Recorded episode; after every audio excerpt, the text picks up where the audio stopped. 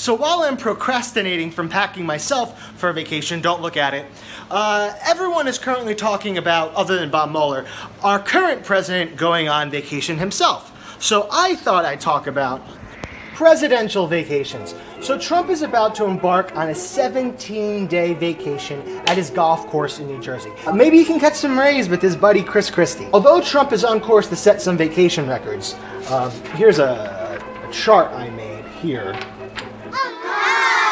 still has a long way to go, especially with the earlier presidents who didn't have air conditioning and really a capital that was built yet. George Washington used to leave Philly on horseback often to work out of his home in nearby Mount Vernon. Uh, President Adams spent a total of eight months away in Massachusetts, but he was attending to his sick wife while avoiding a yellow fever outbreak. But President Madison took a record setting four month straight summer vacation. But a president's office is wherever he may be, and their staff, and now the nuclear football, usually travel with them. President Teddy Roosevelt, in fact, won a Nobel Peace Prize for his work ending the Russo Japanese War while on vacation in Oyster Bay, New York in 1905, but he was hotly criticized by the not yet failing New York Times for taking a trip on the Plunger, which was one of the first submarines of the U.S. Navy, in the waters off his beach. His cousin Franklin, who also happened to become president, liked to yacht up at his vacation house in Campobello Island, Canada.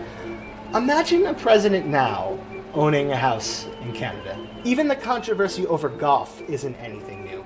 Obama's 306 rounds of golf pales in comparison to Eisenhower's 800 or Woodrow Wilson's 1,200 rounds. Didn't that man have like a world war going on? Eisenhower's golfing was so famous that he helped popularize the game to the country and made it so that JFK had to actually hide his golfing from the press. The most frequented location for presidents is Martha's Vineyard, but JFK was famous for his very active and ice cream fueled trips to Hyannisport. George Bush, Kennebunkport, Maine, and his son to his cowboy live action role playing. Although criticizing the president's vacations is certainly nothing new, what is noticeably different right now is the president has never really vacationed at his own businesses. Remember, poor Jimmy Carter had to give up his peanut farm.